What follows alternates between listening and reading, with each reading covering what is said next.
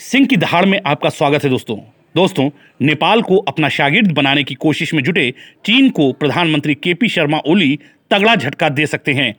सत्तारूढ़ Nepal communist party जारी सियासी संग्राम को खत्म करने के लिए चीनी राष्ट्रपति शी जिनपिंग अपने खास संदेशवाहक को काठमांडू भेज रहे हैं। इस बीच खबर है कि पीएम ओली चीन के इस विशेष दूत से मिलने से इनकार कर सकते हैं। ऐसे में चीन के अरमानों पर पानी फिरना तय है। पीएम ओली और पुष्प कुमार दहल के बीच जारी घमासान को शांत कराने में चीनी राजदूत हायो यांकी के फेल होने के बाद जिनपिंग की चिंता बढ़ गई है।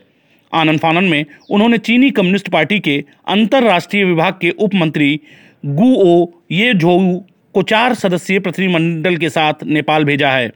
रिपोर्ट के अनुसार अपने चार दिन के काठमांडू दौरे में गु ओ ये झो ऊ नेपाल के राजनीतिक हालात को लेकर कई नेताओं से मुलाकात करेंगे।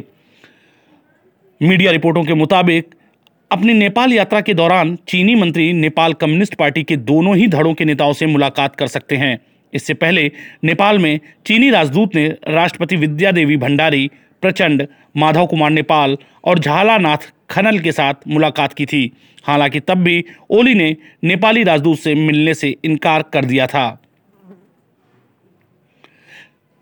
सूत्रों के हवाले से पता चला है कि चीनी राजदूत हाओ यांकी ने गुओ ये झोऊ की यात्रा की सभी तैयारियों को पहले से पूरा कर लिया है।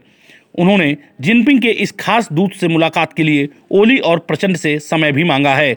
बताया जा रहा है, प्रचंड ने चीनी दूत के साथ मुलाकात के लिए अपनी सहमत दे दी है, लेकिन ओली ने अभी तक इस प्रस्ताव को कोई जवाब नहीं दिया है। पीएम ओली ने नवंबर के अंत में ही चीनी राजदूत हाओ यांकी से मिलने से इनकार कर दिया था।